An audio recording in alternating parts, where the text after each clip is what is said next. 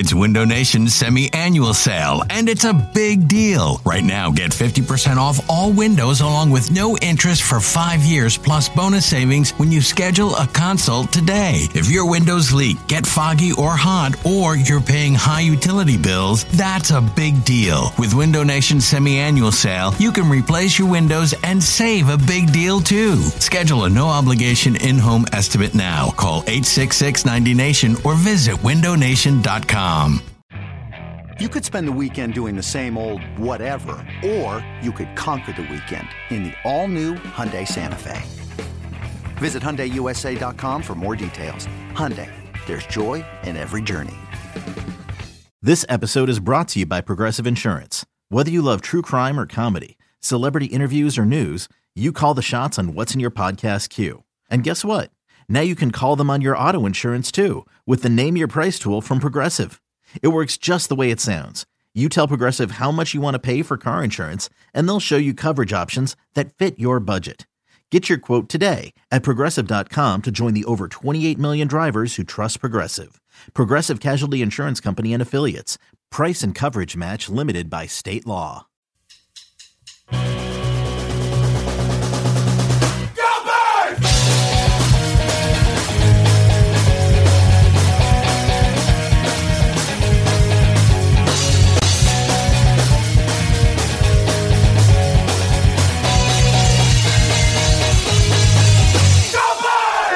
Right. It is Go Birds Radio presented by Parx Casino and Sportsbook. James Seltzer, Elliot Shorr-Parks with you till 3. Elliot down in Carolina. What up, buddy? What up, man? How you doing? I got I got to stay. it is awesome being here. It is already a ton of Eagles fans all over downtown. It was all over the airport, walking around this morning, walking around last night. Lots of Eagles fans, but I miss being in the studio with you, buddy. Yeah, it's always better when I can see your face and then, you know, we're, we, we got that energy we can feed off of, but hey, we'll make it work and it is awesome.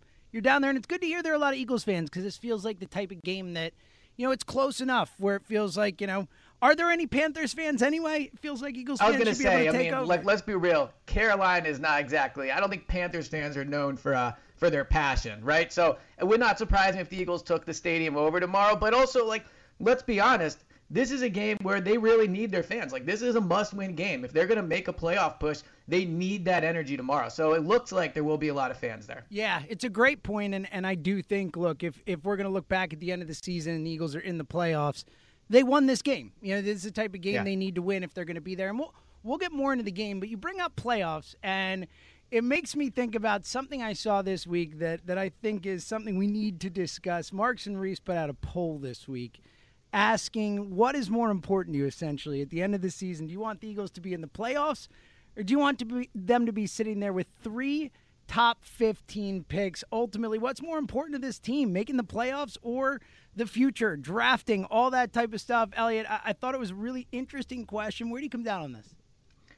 Yeah, it's an interesting question, but it's also an incredibly easy one. Like, what are we talking about here? They're going to probably have two top 15 picks already. So we're really just talking the difference between a second, I mean, a third one and having two. But bottom line is, the most important thing for this franchise right now, without question, point blank period, is to make the playoffs. Like, they need Nick Sirianni and Jalen Hurts to have success together. I don't think people realize what would come with having a top 15 pick because also, let's be honest, if the Eagles end up not making the playoffs, their pick is probably going to be like number five, number six, that type of thing. They're not going to be like the 13th pick, uh, more than likely. So if I, when I look at this franchise and what they need, they need Nick Sirianni to have success. They need to win games under Sirianni. They need players to start believing in him and seeing that he can be a good head coach.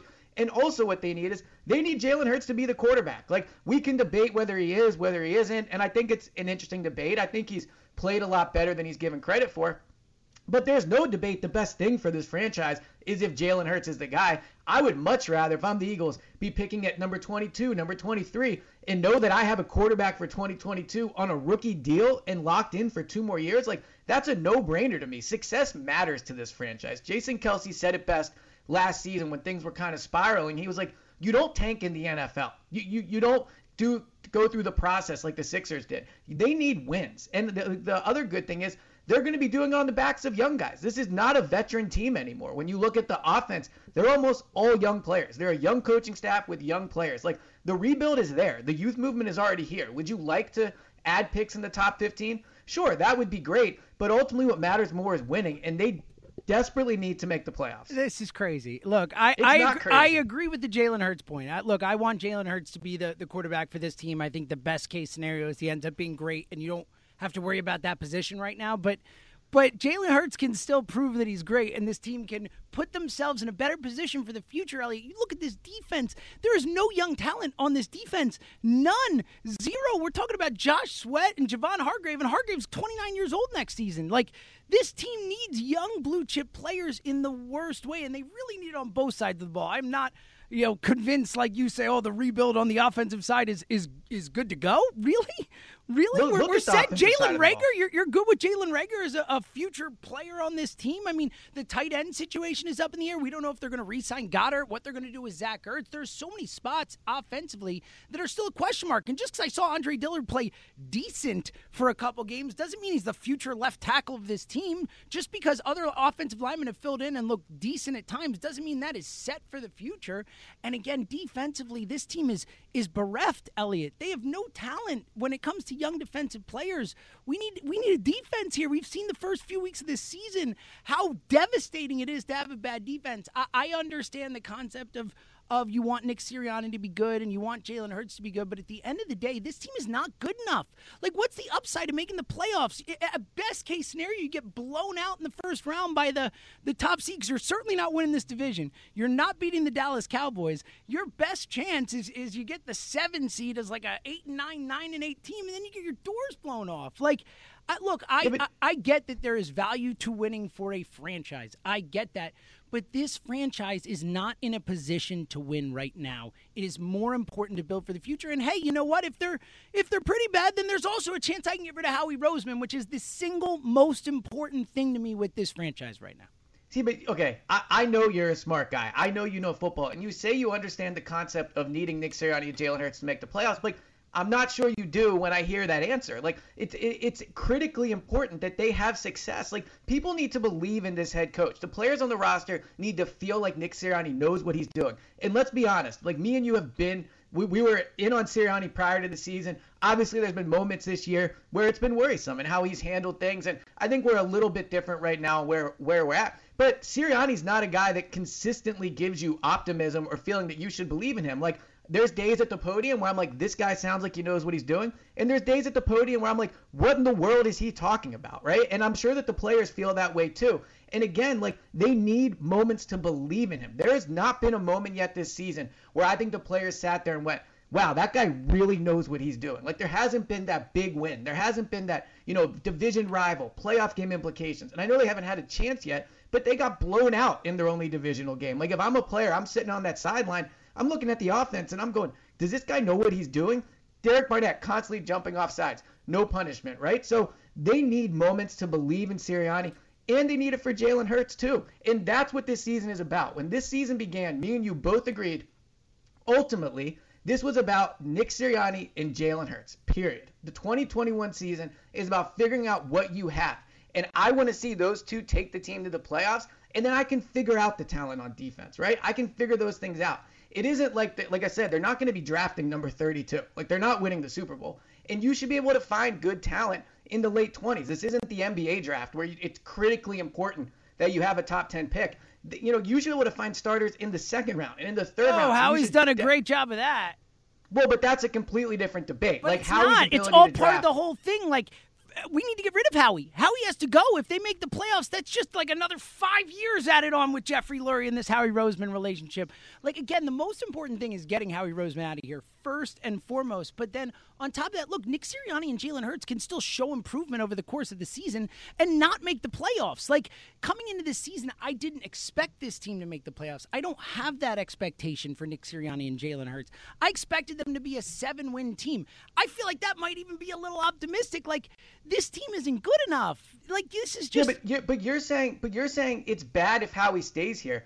But it's not bad if they make the playoffs. Like if they if Howie uh, yes, hired it is. the right it disguises the problem. It it makes Jeffrey Lurie think, oh, it's okay, we made the playoffs. It's not okay. It's It this- is okay. If they make the playoffs, that's a positive. That means they have a good head coach. That means the quarterback is good. That means the other players have stepped up. Like you're looking at it as how it looks right now. But if they make the playoffs, we're talking about them winning eight, nine games. Like they're not going to win the division more than likely. So they're going to have to get that third wild card spot. And that's going to require eight or nine wins. And if that happens, you're going to be feeling a lot different. And also, It would be I think it's worth pointing gold. out. Okay, hold on. Look, I think we should re- revisit this whole Howie can't draft thing. Because let's look at the roster right now, right? Jordan Mailata, obviously a good pick. Dillard looks better Well, now that Jordan he's been out Mailata there. Like, pick was a Jeff Stoutland pick that has been reported. No, Jeff that- Stoutland stood That's on the table fair. for him. He stood on the table. Howie made the pick. Howie made the pick, right? Like sure. ultimately, Howie's a general manager. So, so And then we give that- him the, the Jeffrey Lurie picks, the JJ type stuff. We're gonna we're gonna rip him for that then. Yes, absolutely. I'm saying all, ultimately all blame and, and also praise on draft picks falls on Howie, right? Like people have input on every single pick there is, right? And yes, Jeff Stoutland played a role in that and he deserves credit. But ultimately, like the narrative of Howie not being able to draft, it's kind of changing. Like the, the Andre Dillard is playing well. Hurts looks like he could play. I mean, really, like where are the huge busts outside of J.J. Arcega-Whiteside? Well, I mean, Jalen Reagor is a bust. Yes, Reagor, clearly. I mean, JJ, I think Whiteside's a bust, and every defensive draft pick they've made. I mean, uh, Vontae Maddox is like a okay slot corner. Like Josh Yeah, was a Sweat. fourth-round pick. Josh Sweat was a nice pick. Derek Barnett looks like a bust com- considering where you drafted him. I mean, you look across the defense; they are they are they have had to fill holes with free agents and stuff like that, and that's not a a long term strategy to win. You're by making the playoffs this year, you're just disguising the problem with this team, Elliot. This team, like most of the the talent on this team is older. Like you've mentioned a few guys, there are a couple guys we could talk about who are younger and are are potentially good, but where are my blue chip players? Who on this team can you say right now is a blue chip NFL player, a top 5 guy at their position? None. There's no one. Javon Hargrave maybe. That's the only guy you can say Well, on it's this interesting. They're mostly on the defensive side of the ball. There's one. It's Javon Hargrave. He's the only guy you can Well, say. Well, Fletcher Cox. Well, Fletcher Cox isn't a blue chip player anymore. Fletcher Cox has been one of the worst players on the defense this Right, year. but I'm Like- saying he's still in the conversation. But he's also like, 31 years old. I'm Yep, talking about yeah. we need young talent. This has to be built forward. We want to talk about having success for years and years to come. Like you need a foundation. You need to build up. And if this team just lucks its way in the playoffs, because let's be honest, the only way this team makes the playoffs this year is if they luck into it. Like Uh, that is just going to disguise the problem with this team. This team, and again, look, I'm not going to go out there on Sunday and not root for the Eagles. I can't help it. I root for the Eagles. I want them to win every game I watch them play, no matter whether that's smart or not. But I can also step back from my fandom and say, hey, what's the smartest thing for this franchise over the long haul? What's the best outcome? And yes, Jalen Hurts being good is part of that best outcome. Nick Sirianni, I, I guess being good is part of that outcome, but I, like, look, if Nick's not the guy, Nick's not the guy, and I'm certainly leaning more towards he's not the guy than he is the guy right now. And if he's not the guy, then get rid of him quicker. So that's another option where if it does go bad this year, you just move on and you find a new coach. Preferably, likely hired by someone other than Howie Roseman. So I get that there are values to making the playoffs, but I think they're short term, short sighted values. You need They're- to think about not, the though, big like- picture. Losing is not the answer, right? Losing is never the answer to the question. There is never a solution in the NFL where the best thing to happen is to lose. Like, period. There's not. And you say you, you don't know if Sirianni's the guy. Well, let's find out. And if he makes the playoffs, I think you'll feel a lot differently about him, right? And I think sometimes, like, and you know, you to a certain extent, but definitely the fan base is so obsessed with getting Howie out of here that they sometimes don't realize that the, it, the best thing for them is if it works out under Howie. Like it is. Like you want to see this current roster and current front But office. I don't win. believe it's going to. I don't believe that the infrastructure. You don't think it's going to, but The but, but infrastructure if they have pick- isn't good enough, man. Like that's what I'm saying to you. I'm saying this roster, this group of players, the situation they're in, the cap situation they're in this offseason, like all of it, top to bottom, the young talent is not good enough. It's not enough. Like, is it maybe good enough to win eight games and make the playoffs? I don't know, maybe, but but I'm talking about being a powerhouse again. I'm talking about being a Super Bowl team again. Like we are so far from that, Elliot. Yeah, but look at the teams that consistently pick in the top five. Like, I can't think of one. I mean, Jacksonville is a top seven pick every year almost, right? Like, it's always the same teams in the top. The Lions always pick in the top, right? Like, ultimately, that's not what breeds and that's not what makes a winning program. Like, the only team that's really rebounded out of that is Cleveland. I would Arizona's say, right? 4 0 right now. They had the first pick in the draft a couple years ago, and they had the Yeah, eighth pick fair. the year Arizona's prior to that. I mean, you can turn Yep. it around with blue chip players. That's the way you win in the NFL. Long term, you have blue chip players. You look at every team that wins a Super Bowl every year, they've got four, five, six, seven blue chip players on their team. The Eagles Yeah, have I think Javon Eagles- Hargrave. He's the and, and DeVonta Smith, I think, is going to be a blue chip player, but like that's it right now. Taking the field on Sunday, I would say Javon Hargrave is the only blue chip player on the field for the Philadelphia Eagles. Yeah, I would probably agree with that, right? I mean, but but I but on the offensive side of the ball, because I agree with you. On the defensive side of the ball, they are short of talent, and I actually want to talk to you a little bit about our, our good friend Joe Giglio brought up. I think a pretty interesting hypothetical about DeVonta Smith. I at least want to discuss it with you. But on the defensive side of the ball, I agree they're short of talent. But let's talk about the offense for a second, right? So this Sunday in Carolina, Lane Johnson won't be playing, still dealing with a personal matter. Jordan Mailata is going to be the, I think, is going to be the right tackle. Dillard will be the left tackle. Dickerson, your guy, will be at uh, at left guard, and they'll have Driscoll at right guard, right? Like their offensive line is slowly kind of already rebuilt. Next year, you move Seumalo into center, which I think is was kind of always been their plan, and you have five offensive linemen who I think were all outside of Dillard, who still has to you know prove himself. Four of those guys you feel really good about, right? At running back, you have Miles Sanders and Kenny Gainwell. At receiver, yes, Reagor's not been great, but I think we both feel good about Quez Watkins and DeVonta Smith. Like, there is young talent there. So I think on the offensive side of the ball, none of them are blue chip players yet.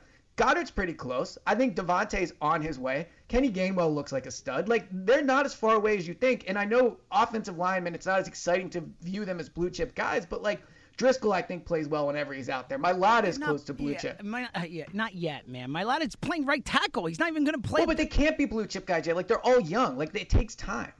For some guys it does. There's some guys you know are blue chippers pretty quickly, man. And I think DeVonta Smith will be one. But I mean, these guys are. It's not like they're in their first year of play. Like, and regardless, look, there is some talent along the offensive line. I'm not disputing that. I'm talking about the rest of the team, and you're just dismissing the defense, which is half of the freaking game. Yeah, Two- the defense has to be better. 215 592 9494. Where do you come down on this? What's more important for this team moving into the future? A, a top, top draft picks or making the playoffs this year with this group here and, and what it means for, for the whole shebang, the Howie Roseman, all of it? 215 592 9494. Where do you stay on this? And of course, we'll dive more into the game. A must win game for the Eagles, according to Elliot Shorr-Parks. We'll get to that as well. Let's start it out where we do every Saturday at this time on the phones. Let's go to Abington and talk to our buddy Tom. Yo, Tom. EO fellas, how we doing today? Good, man. What's going on? All right. Um, so at the end, I got uh, an over/under question in my prediction for tomorrow. But before I get into it, a couple things with Elliot there. Um, Can't wait. Elliot, I hope that uh, all potato chips are out of sight for you because we don't need any Oh. dead air in this broadcast. Oh man, look, I am addicted to barbecue chips right now, but I did put them aside from the one to three hour. Barbecue chips, Okay. the undisputed top chip there is, but I put them Eh. away for two hours. And I'm starting to call into question you being a Philly guy or not because when you order a cheesesteak, mustard Ah. and mayo should never enter Okay. the equation. Thank you. Well, let me let me instead of you just calling in and trying to take everything I say out of context, let me explain what I said. I believe mayo on a cheesesteak is good. I will back that up any day. I will debate anybody on that. What I said about the mustard was, people like mustard on their hamburgers. Like, why not be open to it on a cheesesteak? I've never you tried it. I basically don't know said if I would a like it or not. cheeseburger and a cheesesteak are the same thing, which is like the They're worst essentially take the of same all of them. They both have meat, cheese, and a bun. Like, let's not act like we're reinventing the wheel here. well, then veal parmesan is the same by that standard because it's meat, cheese, and bread. Well said, Tom. Well, but I mean that has tomato sauce sometimes, but so it's a little different. All right, so let's get into Mr. Nick Sirianni and his five principles, shall we? Let's do it. So, number one, connect and trust. Uh, Fletcher's comments this week uh, tells me he's not connecting nor trusting. Well, that's I think has to do more with the defensive scheme. And you know, I was talking to James about this, and I think James has an interesting point on it. Like, do are we like Fletcher can say what he wants, but do we think ske- the scheme is a real excuse for why he's not playing well? Like, I get your point about connecting and trusting, but ultimately, is Fletcher not playing well because he's just not playing well, or because of the scheme? Well, I, I, if you're going to go off his statements this week, it's because of the scheme. Yeah, well, he can say whatever he wants. Yeah. What do we think, right? I, mean, don't, like, I don't think this scheme is a good excuse personally, but I, I could. Right. Be, I mean, it's. A, oh, I think. I think there's something to all of it. The idea that we've heard multiple players talk about, like Darius Slay talking, like you Yep. brought up, Tom, about guys not knowing their positions and That and all was my that. second so I point do there, think James. That you can make a point that maybe this coaching, the way they're coaching, whatever, is not getting through to these guys and then the way it needs to. But I definitely think that Fletcher needs to own, and he did, but he needs to own his his poor Mm. play as well. And then the second one, compete with each other. They're not even competing with their opponents. So, Yeah. right, you well, know, I, I don't right. like the defensive mindset these last two weeks. Like, I don't like the idea of let's just back up and make Kansas City and Dallas make mistakes. Like, that's not how you stop top offenses Hmm. in this league. I would rather see them give up 40 plus points with blitzing and having blitzes break down than just sit there and take it for four quarters. Like, I, I, I not like the, the mindset or the scheme these last two weeks. Okay, third one, right, let- accountability. let's, let's speed this up a little bit if we're going to go through all five here because we Okay, we're well, up against it. accountability, Derek Barnett, come on. Nobody's holding them accountable, so that's out the window. Mm-hmm. Playing smart football, 44 penalties is dumb football. Agree. So Yeah, I don't know where that comes in. And then he goes to fundamentals, fundamentals, fundamentals. Again, 44 penalties. That goes against fundamentals. So I, I, I don't know. I think this guy's in way over his head. Uh, I definitely come down on the side of James where you want those draft picks. Although the caveat there is who's making the draft picks. Mhm. Uh, making the Well, playoffs. draft record's looking better, but yeah. Oh, come on. Well, making It the is, playoffs don't know why. does nothing for this team this year. Thank you, Tom. Thank you. It really Disagree. doesn't. So I will leave you guys with this. Uh, first off, over under 16 called runs tomorrow. Under. yeah, sadly. That's brutal. All right. Well, they're going to lose tomorrow 23 21 in a heartbreaker. You fellers have a great weekend. Oh, you're the best, Tommy. Yeah, look, I, I, I think there are real points there. I mean, think about the, the idea that this is this guy's thing. Like, how many times have we heard about these core values? My five core values. He's failing on all of them. It's a great point by Tom. Like, I, I mean, man, you know, um, I I loved Nick Sirianni, the person, the the I'm rooting for him, all that stuff. But four weeks in, it really feels like this guy is not just in over his head, but in too far over his head to be able And to you know what'll make you feel better? If they make the playoffs. What won't make you feel better is if they crash and burn and are picking number seven. Well, sometimes you need to crash and burn to build back up the right way. 215 592 9494. Where do you stand on this? What's more important for the future of the Eagles? The draft picks, blue chip young players getting Howie out of here, or the playoffs? And you, you believe in Hurts, you believe in Sirianni, and we start to move this thing forward with a, you know, playoff appearance and whatnot. 215 592 9494. Plus, coming up next, Elliot mentioned it a must win game for the Eagles. I want to ask Elliot why. Why does he think that this is a. I, get it. I, it could be a must win, but it's also October. So is it really a must win? I want to get into that with Elliot as well coming up next. It's James. It's Elliot. It's Go Birds Radio. And let me remind you that pro and college football are in full swing, and the Parx Sportsbook app has you covered. It's the only sportsbook casino app that we recommend here at Go Birds, and it's based right here in the Delaware Valley. Parx is the home team for sports betting. New customers, if you sign up right now, you get your first bet risk free up to $500. Yes, a risk free $500 bet. It is a great deal. So much fun to be had while you watch the games. Live in game betting lets you bet while you watch, which is a wild ride.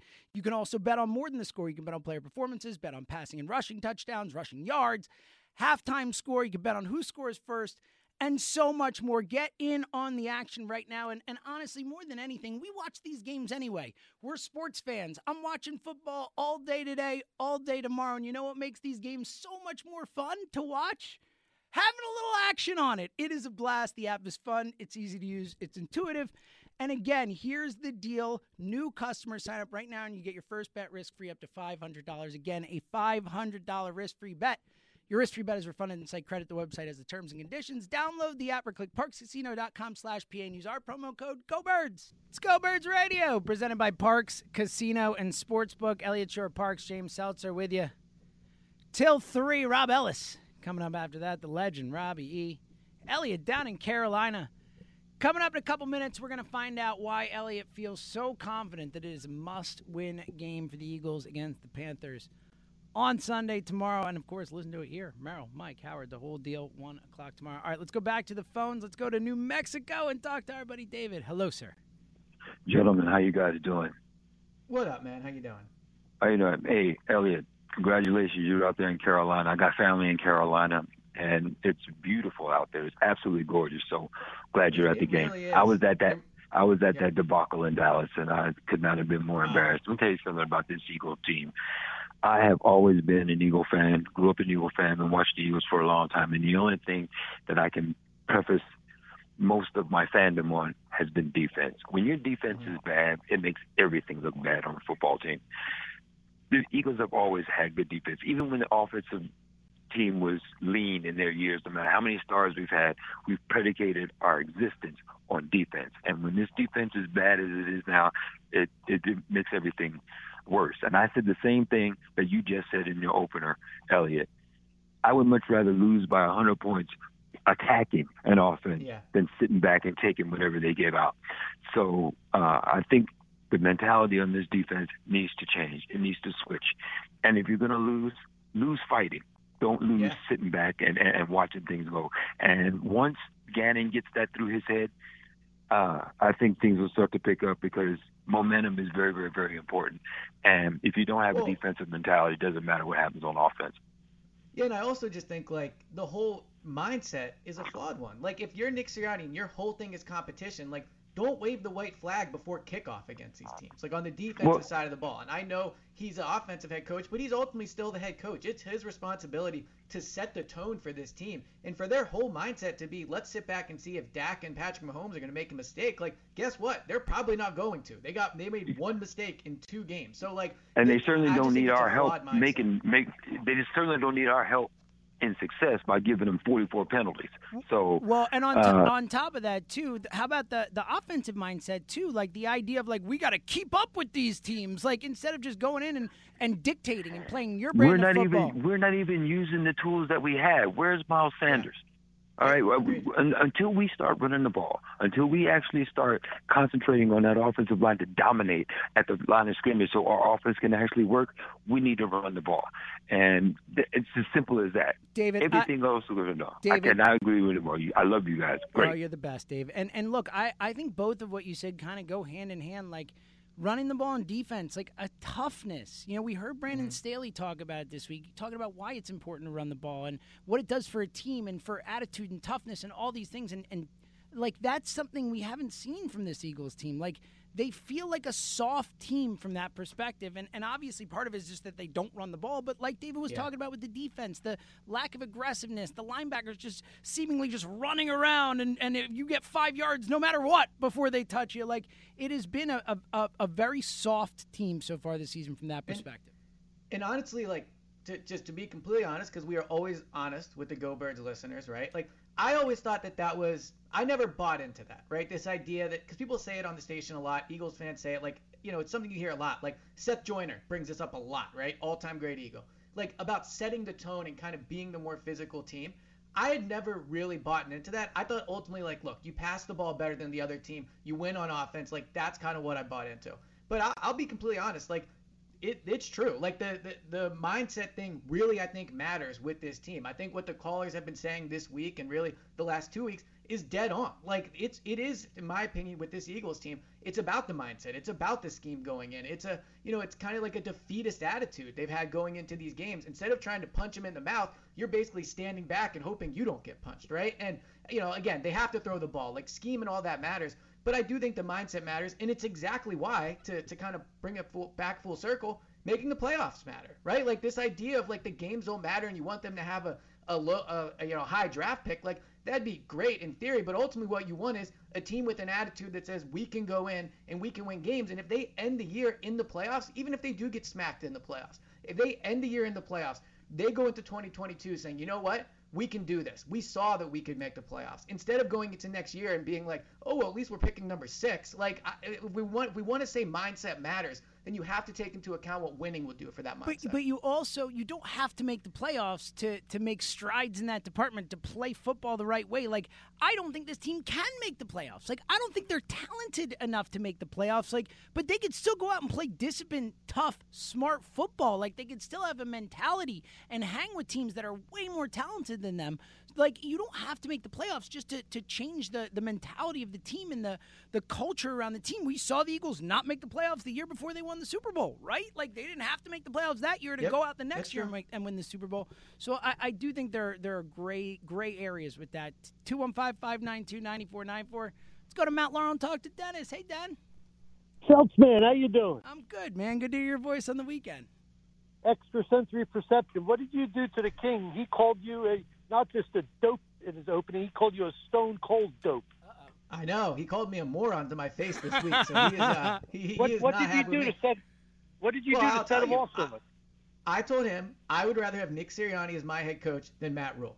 What? Stop. What? Why would you say that? Like Matt Rhule Because has had so take- much more success as a head coach than Nick Sirianni. Like this is Nick Sirianni's first year as head coach. Matt Rhule built two programs from like the rubble yeah, in college. to. to in what, college. what does it matter? He's still a head coach, a leader of men. Yeah, what's he done in the NFL? And I'm a Temple This guy. is his I love second Matt year in the NFL, and he's three and one. We- He had Okay, freaking we'll Teddy see Sunday, Bridgewater but- last year. Oh, here's my right, I'm argument. gonna- I'm going to let you. Okay, go ahead. Sorry, go ahead, Dennis. I'm gonna have to take that extrasensory perception away from you for picking our guy over I know. Rhule. Rhule Well, it sounds like you think the dope comment is warranted, which is fine. It's fine. I, look, ultimately, to me, in a head coach, I want two things. I want an offensive mind, and I want somebody that can work with the quarterback. Matt Rhule can't do either of those things. Maybe I'll be proven wrong, but I will take the upside of Sirianni on the offensive side of the ball than Matt Rhule, who's always going to be dependent on having a good offensive coordinator. Dope. There it is. Hey, listen, I call. Why? Why are we not involving Quez Watkins more? It's a great question, Dennis. I, as I know, Joe DeCamara said this, Jon Ritchie said this. I'll, I'll echo it. Like there is not any world, any game, any matchup where Jalen Reagor should play more snaps than Quez Watkins. Like there just isn't one. There isn't a He's- scenario. He's bigger, stronger, and faster. And I think almost every pass that's been thrown his way this year has been caught. I'd have to double check, but I know at least for the majority through that Chiefs game, like I think they were nine for nine targeting him or something like that. He makes catches Yeah. that are tough. When he's open, he's great after the catch. I agree. Like as good as DeVonta's been, I think you can make the argument Quez has been their best receiver through four games. And do you realize that last weekend was the, only the fifth time in NFL history that no no uh, punts were done in a game? No, I did not realize that. Is that really only the fifth time ever? Really? It was reported uh, on WIP Wow. earlier today, I believe. Yeah. Wow, that's wild, Dan. That's wild. All right, guys, take it easy. Always a pleasure, Dennis. Thanks for calling. All right, Elliot, tomorrow's game. Um, You have said multiple times already, the show all week, must win game. It is Yeah. October, what's today? Hold on, hold on. October the 9th. So October the 10th is a must win game. I mean, we have seen this team be 5 and 7 and win out. We've seen this team be, we've seen other teams be 1 and 5 and make the playoffs, 1 and 4 and make the playoffs, 0 and 4 and make the playoffs. What makes you say it's a must win game? Because they have to win it, right? I mean, like it's a it's a game they have to win. If you fall to one and four with Tampa Bay coming, you know, they, look, I think in some ways, and we'll talk about it after the game, right? You don't want to move, you know, look ahead to Tampa. I think there's some advantageous matchups there, and you get them on a short week. But regardless, they're probably going to be six, seven, eight point underdogs in that game. So like that is a very tough game. So you lose this week, you likely lose to Tampa. You're one and five. Like Las Vegas is not going to be an easy game. Like things could spiral out of control quickly. And ultimately, this if they're going to make the playoffs, they have to win these type of games. There's enough sure losses on the schedule where you have to win the games where you have a chance to win. And they're only a three-point underdog in this game. And you know the fact that they're on the road, like Vegas is telling you that these teams are essentially even. And to get to eight, nine wins, you have to win them point blank period. So it's important in the standings. It's also important for what it's worth in terms of playoff tiebreakers, right? Like you could potentially be competing with the Panthers for a wild card spot, so you get the you get the tiebreaker over them. But it's all it also comes back to my point of really the whole show, which is Sirianni needs wins to start building confidence amongst his players, and obviously the playoffs helps do that. And to get to the playoffs, you have to win this game. So I think it's an absolute must-win. Yeah, I'm inclined to agree with you again as someone who is not as as you know concerned about the playoffs. Obviously, again, like I said, I want them to win every game. I watch them play. I can't help it. But as someone who's not looking at this season or coming into this season saying, "Oh, playoffs is my goal or my belief or whatever," I'm not. You know, I I, I don't look at this from a must win from that perspective. But to your point, I do agree. If we're going to look up at the end of the season and they are a playoff team, it's because they won this game. And and you, like you said, maybe you know, at 44 year old Brady on a short week, maybe they get lucky or something like that. Yeah. You know, they won that game in New England with Chip. We all remember that one. That San Francisco last year. We've seen many games where we thought they had no chance and they end up winning the game. But I, I'm inclined to agree with you. I, I, don't, I don't know if I would I would say must win, but I'm definitely leaning more that way than not. 215 592 9494. Let's go to Tennessee and talk to our buddy Justin. What up, feller? What are you doing over What's there? happening, you got a lot of action going on there. What up, Justin? Do what? It was loud when you came on. It was loud, my Yeah. friend. Sorry about that. My wife was talking to my son there, trying to get him straightened out. Love it. Love it. What's on your mind, pal? Uh, well, first I've got two things. Uh, Ellie, I was listening to the new pod the other day, Mm-hmm. and when you talked about how you were so excited to watch Hocus Pocus, that really hurt my heart. Why? Have you, have you not seen Hocus Pocus? I'm a 44 year old grown man, and I don't have a daughter, so no, I'm not. So James will probably Oh, well, eventually have to watch. Hocus Pocus, but I mean, Well, fir- first, come I'm gonna on, say congrats. You said you're about to have a daughter. No, he said he No, does I not have, have a a daughter. daughter. Oh, okay. why he has I not seen completely Hocus misheard Pocus. you. My apologies. Yes, well, then I take away your congrats because you should watch Hocus Pocus. It's the best Halloween movie there is. Oh, it's it's God. a it's a Um, mood setter for the season. Yeah. I think Uh, we've all learned not to negative. take. Yeah, I think we've all learned not to take Elliot's movie takes too seriously. Yeah, that would be a negative. If you want a Tony Ferris or Halloween, go to the John Carpenter classic Halloween. so that, that's that's your Halloween tone setter right there. yeah, the I'll, ta- original I'll Halloween. take. Yeah, I'll take Michael Myers over, uh, you know, Bette Midler or whoever it is every day. of the week. Yeah, Sarah Jessica Midler Parker. and, uh, the, yeah, those two. Yeah, but uh, anyway, anyway, I want to run this by you, Ellie. I see this James. Justin, are you on like a speaker or something? It Yeah, I'm sounds like you're trouble. underwater, man. It's hard to understand. you. No, I. No, I'm just on my phone. Sorry. All right, well, go do it quick because it's really hard to understand you. I'm sorry. Go ahead, just talk quick. I'm saying get to the point quick, Just. Would you trade one of the first round picks if we wind up with three Yeah. for a legitimate, you know, defender, much like what the Colts did getting DeForest Mm-hmm. Buckner from the 49ers? Would you take one of those first round picks for next year to get somebody? Because that's what I would look for. I don't think they're going to use three first round picks in the draft. And that's that's something I'm really I really want to look at. Get somebody that is a legit defender. And I'm sorry, I don't know what's wrong with my phone, but anyway, It's I'm going to get out there and keep listening. I love you, boys. I mean, right, thanks, Josh. We love you too, buddy. Um, interesting question, Elliot. We'll, we'll answer it when we get back. How you would kind of utilize those three draft picks, and, and that is obviously, I think, assuming they're not using them to move up and get a quarterback or whatever. So we'll get into that when we get back, as well as again your calls. Plus, coming up next segment, I see two callers on the line. My next two callers, I have never been more sure that two callers will be on my side in an argument than I am then the next two callers will be on my side. So, Elliot, we're coming for you next segment. Be ready. Can't wait. It's Elliot, it's James, it's Go Birds Radio. We're coming right back. It's Go Birds Radio, presented by Parx Casino and Sportsbook. Elliot Shorr-Parks, James Seltzer with you till three. Rob Ellis up after that. Elliot down in Carolina. We're gonna go back to the phones, Elliot. I'm gonna let you. I, I- I teased before the break that the next two callers. I've never been more sure in a show that we were doing that two callers in a row would 100% be on my side when it comes to the most important, smartest thing for this Eagles team this season, for how this season should play out, playoffs or draft picks, future or now. I'm guessing you can guess the first one, right, Elliot? Do you want to? You want to? Elliot. So for those who don't know, Elliot in Carolina cannot see the call screener today, so has no idea who I'm going to. But I'm guessing you can guess. Would you like to call the next caller up without seeing the screen, Elliot? Mad Mike from KOP, welcome to the You're show. damn right. What up, Mike? Uh, hello, and James, thank you for what you said to start the show off. Like, I, I just, like, it was almost everything I would say, but not mean, like I would say. so, I, I, Elliot, first of all, you say you're honest with your Go Birds fans. You, nothing you've said can you honestly say was honest. First of all, saying Matt Rhule, you would take Sirianni over Matt Rhule. You shouldn't be an NFL insider or a reporter or anything after that because that's an asinine comment. And your Temple pass, because fun fact, Mad Mike was a rower for Temple University. Your Oh, Temple okay. pass Oh. is, has been revoked now. You're no longer you. You can be a Penn Stater for all I. I am a man of Okay. bad takes.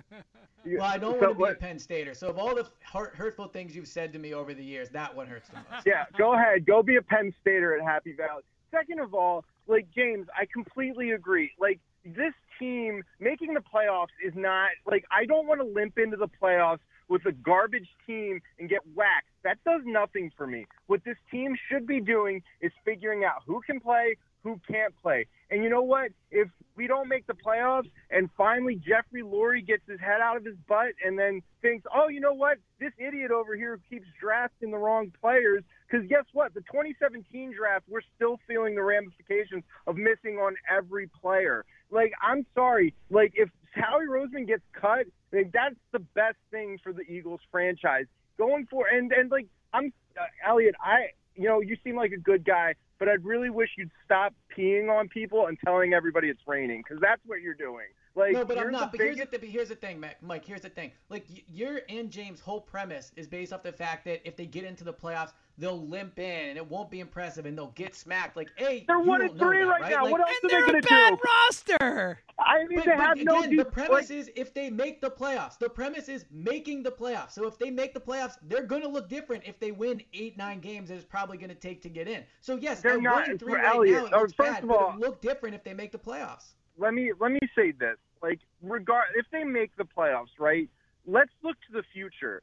You have you Fletcher Cox really, if we're legitimate, should not be coming back. He's too expensive. He doesn't produce. And You- yet they extended him, so he'll Yeah, be back. great. So but great. Brandon Graham's most likely his career is never going to be the same. You have no defensive I'm end. shocked to hear Like, you believe that. By the way, I mean, he's What's not that? wrong though. I mean, an Achilles No, injury agree, for I someone agree, that age is a tough injury. it's a very I- tough spot. Derek Barnett can't be back, so you need defensive ends. You have zero linebackers on your team. James Seltzer is a better linebacker than Alex Singleton at this point. Okay, we have, Mike, Mike, we you have said no let's look to the, hold on, hold on, Mike. You said let's look to the future. Mike, you said let's look to the future. You're only looking at the defensive side of the ball. If they make the playoffs, it'll because be they the have zero talent on that defensive side. You keep ignoring. Like the fact is, you think they have talent there, or you think they have people for the future. They have nothing. They have zero. They could spend all of the next draft bringing in defensive players. They still wouldn't be able to like put a full roster together. Okay, I've never Mike, players. said- Mike, I've Mike, out, hold on, hold on, they have a Elliot. Mike, outstanding call. Outstanding Okay. call. Keep him coming. Nah, I think outstanding is strong. By the way, Fantastic. I love call our from callers, Mike. but that was one of Mike's best calls But- ever. Okay, but but here's the thing. He everyone keeps pointing the defensive side of the ball, like, and then saying I'm looking over it. Well, everyone else is also looking over the offensive side of the ball. Like Mike just said, if you look at the future, you know, no linebackers, no talent on defense. I'm not disagreeing with that, but I think also Mike needs to acknowledge, and and I guess you and other people, that if they make the playoffs, it'll be on the backs of young players on offense. This is no longer a veteran Man, team on offense. again, again, Mike, making the playoffs first and foremost. Like if they make the playoffs, like you make it seem like they're this super impressive team, man. Like eight wins to make the playoffs is not impressive. I'm not gonna be like, oh my God, Jalen Hurts is the answer. Nick Sirianni's the answer. If they win eight games, man, you're acting like this Yeah, but- is like but we're gonna be but here's the so impressed. And to Mike's point, like this season should have never been about making the playoffs. I said this to you in the offseason. I've said it the whole time. Like the whole idea of like trying to compete while trying to rebuild, like enough, enough. Like focus on what's important. Rebuilding this franchise. You kept making the same mistake over and over and over again, year after year after the Super Bowl, of not just saying, all right, you know, we won the Super Bowl. That was awesome. But now it's time to turn the page, time to move forward. And they still can't get out of that mindset. Like, play young players, focus on development, worry about what you have for the future. And the playoffs are secondary. Like, that should have been the primary focus of the team this season. Yeah, but you all right? So look, in 2016, you brought this up. They won seven games, didn't make the playoffs, right? They won seven games, and we would both agree, like, set the stage for 2017. Would you agree with that? Yes. Okay. I, but but they were a way way way better roster in 2016 than now. Like way better. That's the Well- big difference. Like we've talked about so many times. Mm-hmm. Like think about all the pieces they had on defense, on offense, guys who would become huge parts of the Super Bowl team. Like I don't believe in this roster like that. yeah, but, but but the point I was gonna make was the reason they were able to use that as a as a jumping off point is because they won seven games, right? And they were competitive, and, and they didn't really get knocked out of playoff contention, if I'm not mistaken, until like four games No, no, go. no. They were so, four and like nine going into the, the last three games. Right. They won three But- straight. Right, but here's what I'm saying though: that for them to make the playoffs this year, you're talking about them winning maybe one more game than they did in 2016. That third wild card spot, I've heard Joe DeCamara definitely say it, and I think I think you've said it. Like the third wild card spot could be an eight-win team. So look, if you're saying you think it's advantageous for them to only win like four games and to pick number seven, you know, I, I disagree, but at least then you're picking high. But I'm not hearing you say that. You're saying they. Oh, I I, like, I think it would be advantageous. I'm just saying. You'd rather I- see them lose. I'm ju- no, well, sorry, not see them lose because I know you want them I to win. can't. I ultimately, can't. but- I'm just saying. I'm okay if they lose. If they lose the right way. If we see progress. If we see development. If we see them playing young players again. Like get the like Zach Ertz. Like play Dallas Goedert more than Zach Ertz. Make a decision on this guy. Are you going to pay him or Mm-hmm. not? Like there's so many things that this team needs to figure out for its future. 215-592-9494. Let's get to the let's let someone else do my job for me for a minute. Let's get to the other caller who I am 100% sure is on my side. Let's go to Texas and talk to our buddy CJ. CJ, he's all yours. Yo, you already know I was coming for Elliott head. Oh man, One, I know I hear what has that voice. and I'm Elliott been trouble. saying I- yeah. all off season? Oh, this defense is lights out. They brought Wilson in. They brought Harris in. Yeah. And this guy looks like trash. Oh, Well, all these Oh. people. We kept telling you, like, hey, dude, we don't have any depth. Oh, it doesn't matter because Howie did a great, had a great off season after the whole, after the Wentz thing. No, Elliot, we're not deep. We're not a good team. No, we can get to 11 wins. No, Elliot, we're not built like that. All right, well, For hold on, you hold to Let me, turn let me around and address some of say, this stuff. CJ, real quick, let me address some of this stuff because I look forward to talking to you about this, right? So the defense has not played well the last two weeks. Absolutely. I agree with that, right? Eric Wilson's played poorly. I was wrong about the Eric Wilson signing. The defense was pretty good the first two weeks, and I think that tomorrow we'll get a better indication of where this defense is at. I didn't like the game plan against the Chiefs and the Cowboys. they look do good because they played they bad teams. But the Chiefs and the Cowboys are arguably the two best offenses in the league. Like I want to see And this we defense did, again. but we're talking, but we played two of the worst offenses. And what and what did they do against them? It, what I'm They saying, you said, oh, the defense looked good. You say the defense looked good against bad offenses. And they looked bad against great offenses. That's why I'm excited to see them tomorrow Okay, against okay, Carolina. cool. I'm glad you make that point because that's the reason why we're saying we need more talent. Having, I'm I agree sorry, they need more talent on defense. I've never once this said they new don't need playoff talent. scheme that they're talking about is the equivalent of the school saying everybody must get on the team. Everybody on the team must play. No, you didn't earn a spot. So backing into Well, the not- playoffs it's not the same and not all, making though. it to where we can get more talent to compete against the top tier teams, not the eight and eight teams. Nobody wants to be in the eight and eight mud ducks. We want Hey, you to know be who would amongst kill the to beat those elite. teams? You know who would kill to beat the, the, those eight-win teams? The teams that drop that draft in the top five every year. The Jaguars would kill. We're not beat those Vikings. teams. hey, I'm an why you Eagles keep fan. We're up? That's what I'm not the saying. They're not those teams. That's the point I'm making. Is that t- they should be. No, they're so the what we're they're saying not good is enough, we can Elliot. rebound. Yeah, and If We're they saying make the we can playoffs, they rebound out good of it quicker. We're saying with the right GM and the Correct. right uh, scouting task, scouting team, we can say, hey, let's take these two or three bad years, retool, and get back to Eagles football, not the Lions. We're See, not trying to say, oh, we're going to stay there. team in a We're saying we're going to Yes. retool and come back harder with talent, like like James is saying, like, hey, we didn't make the playoffs that year, but we had a nucleus of people that was ready to get on. Not, hey, we made the playoffs. Doug won the Okay, Super but that Bowl. nucleus you're Did talking they buy about, into that him? nucleus no, you're he's talking out of here. about. Right. The, the nucleus you're talking about. How many of those players were picked in the top five? How many of those players the were actually in Howie picks, though? did not include a How, how many of of those picks draft were actually Howie's picks and not some of Chip's picks and not some of other people's picks? All right, but the Howie thing is irrelevant to talk about, right? When you're talking No, the about Howie this- thing is, a, is It's very relevant. everything. You know why? No, no, no. You know hold on. You're it's saying you want high because draft if picks. you and had I'm a saying I'd rather if make the Howie playoffs. had a Howie hit on has nothing to do receiver a with All right, while hold up. If he had can't a hit on either the of you. Elliot, let CJ talk. Go ahead, CJ. if Howie had a hit on a lot of these players, like not Sidney Jones, not freaking this guy that keeps getting all these penalties, not these receivers that we keep having to draft year after year, we could, hmm, I don't know, maybe build a defense.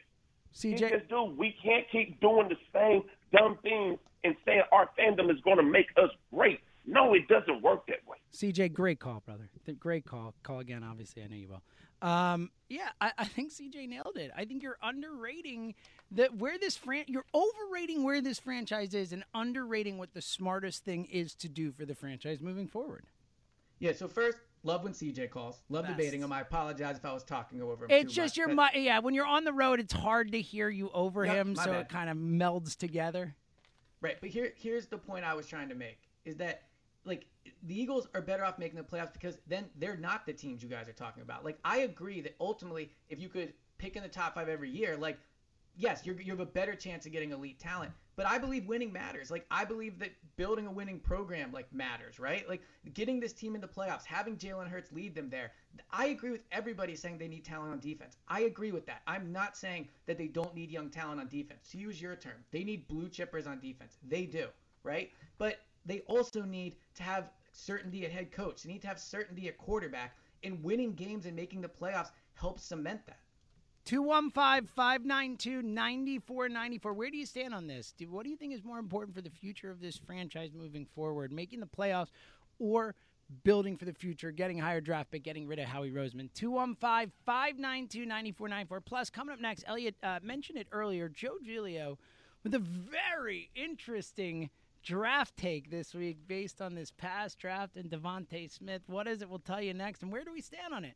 We'll tell you that next as well. It's Elliot James. It's Go Birds Radio. And let me remind you that pro and football and college football are in full swing. The Parx Sportsbook app has you covered. It's the only sportsbook casino app that we here at Go Birds recommend. It's based right here in the Delaware Valley. Parx is the home team for sports betting. New customers, if you sign up right now, you get your first bet risk free up to 500 dollars. Yes, a risk-free bet up to five hundred dollars. It is a great deal. There is so much fun to be had while you're watching these games.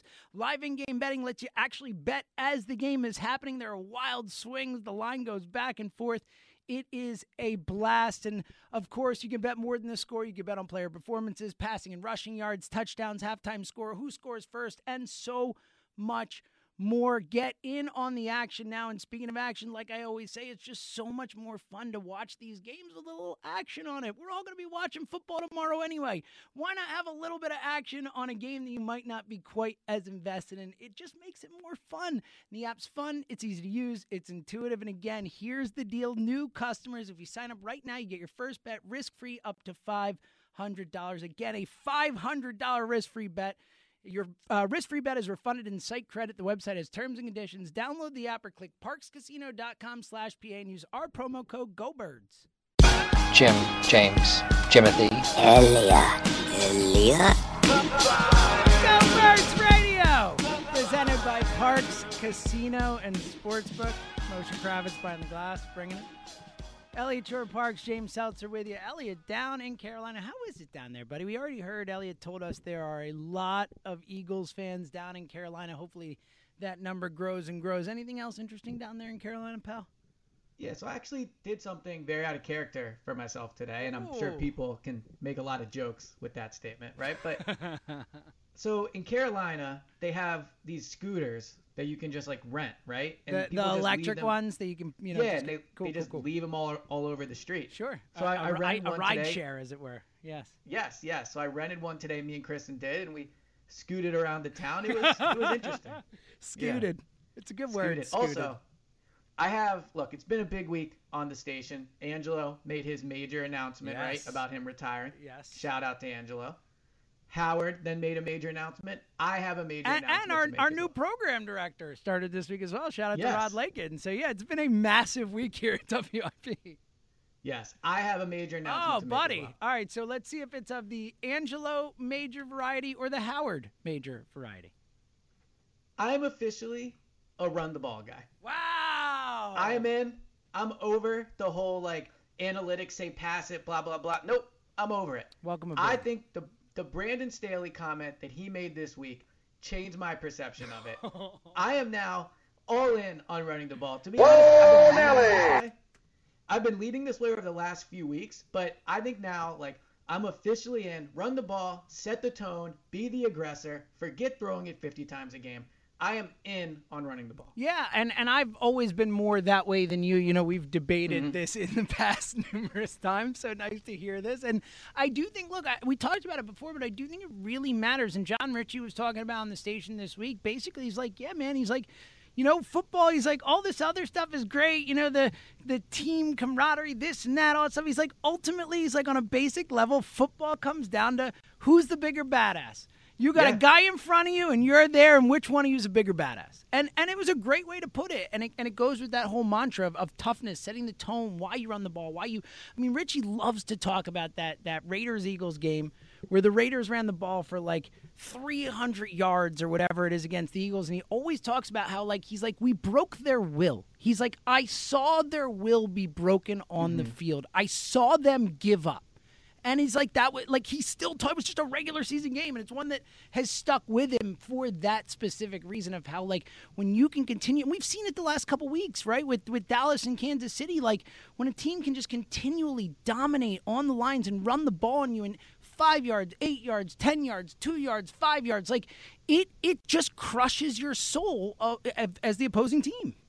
Yeah, and I also think an interesting point Brandon Staley made, which I'd never considered, was they are plays that are to a certain degree breaks for the quarterback, right? Like if, if you're if you're Jalen Hurts, he threw it 48 times last game. He's basically getting no snaps off. Every single snap he's out there, he's you know surveying the field. He's involved in every snap. And I like the idea too of saying, you know what? Let the running back and the offensive line take over the offense first. Help out a young So, quarterback. Yep, I am I am all in on running the ball. I'm Yeah, I a run the mean, ball guy. Dare I say, uh, of all the announcements, probably the biggest one all week, right? I mean, you know. Yeah, I, I would say so. That or Certainly the Angelo. thing that Pretty close. the most, you know. Yeah, for sure. All right, let's go back to the phones. 215 592 9494 coming up in a bit. We'll get to the interesting draft hypothetical that uh, Joe Giglio brought up earlier this week. For now, we were just talking about being down in Carolina. Let's go down to Carolina, go to Charlotte, and talk to Keegan. Hey, Keegan. Hey, what's up, guys? How you doing? What's going on, man? How you doing? Nothing, nothing. First, uh, long time listener, first time call, and I wanted it to be to the Go Birds radio. So when I called it the man. future, there's, uh, you know, no debate as to which I love uh, this. show I'm a caller of. Keegan, my Um, hero. This is beautiful. Uh, I'm from Philly. I moved down to Charlotte about three years ago. You mentioned suicide awareness. Real quick, just wanted to bring up my best friend actually committed suicide in Philadelphia. He jumped off the Ben Franklin Bridge, and so that's kind of what prompted my journey to Charlotte. And you know, I'll say this: you know, we got to take suicide awareness seriously. Um, so if you can go out to the walks or donate, it's definitely important. Uh, impacts a lot of people, but um, that personally point. Started me on my journey. Thank you, thank you. It was definitely, um, I mean, it's been tough, but you know, I feel like every for every, and I'm hoping it's kind of the same with the Eagles. For every down, you know, when there's darkness, there's light at the end of the tunnel. Um, so I think personally, to re- bring it back to what you guys were talking about, you know, I think the draft picks matter, but then I question who's making the draft picks, right? Like, what will it take to get Howie out of this organization? And I'm not sure anything other than a promotion up, like we saw with Chip, is going to happen.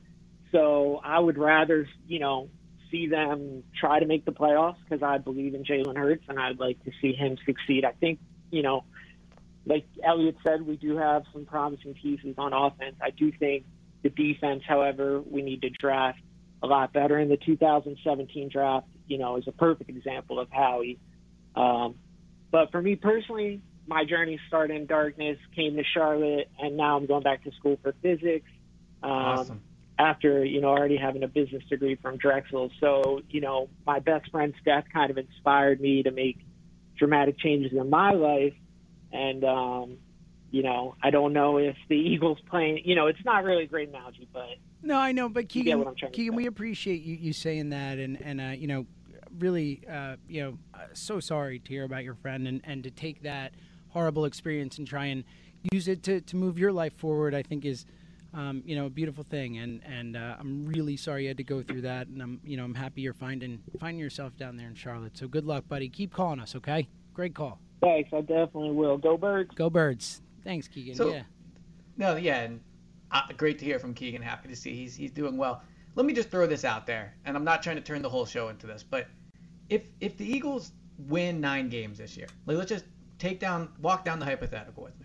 They win nine games, and they do it because Jalen Hurts plays well, DeVonta plays well, Goedert plays well. The defense is good enough when they need to be. Like, why do people still then want Howie out? Like, I, I look, I'm ready to put my hands up. As you know, we are a hand up pod. When we're wrong, we'll say it. I was wrong about Eric Wilson. I was wrong about Ryan Kerrigan.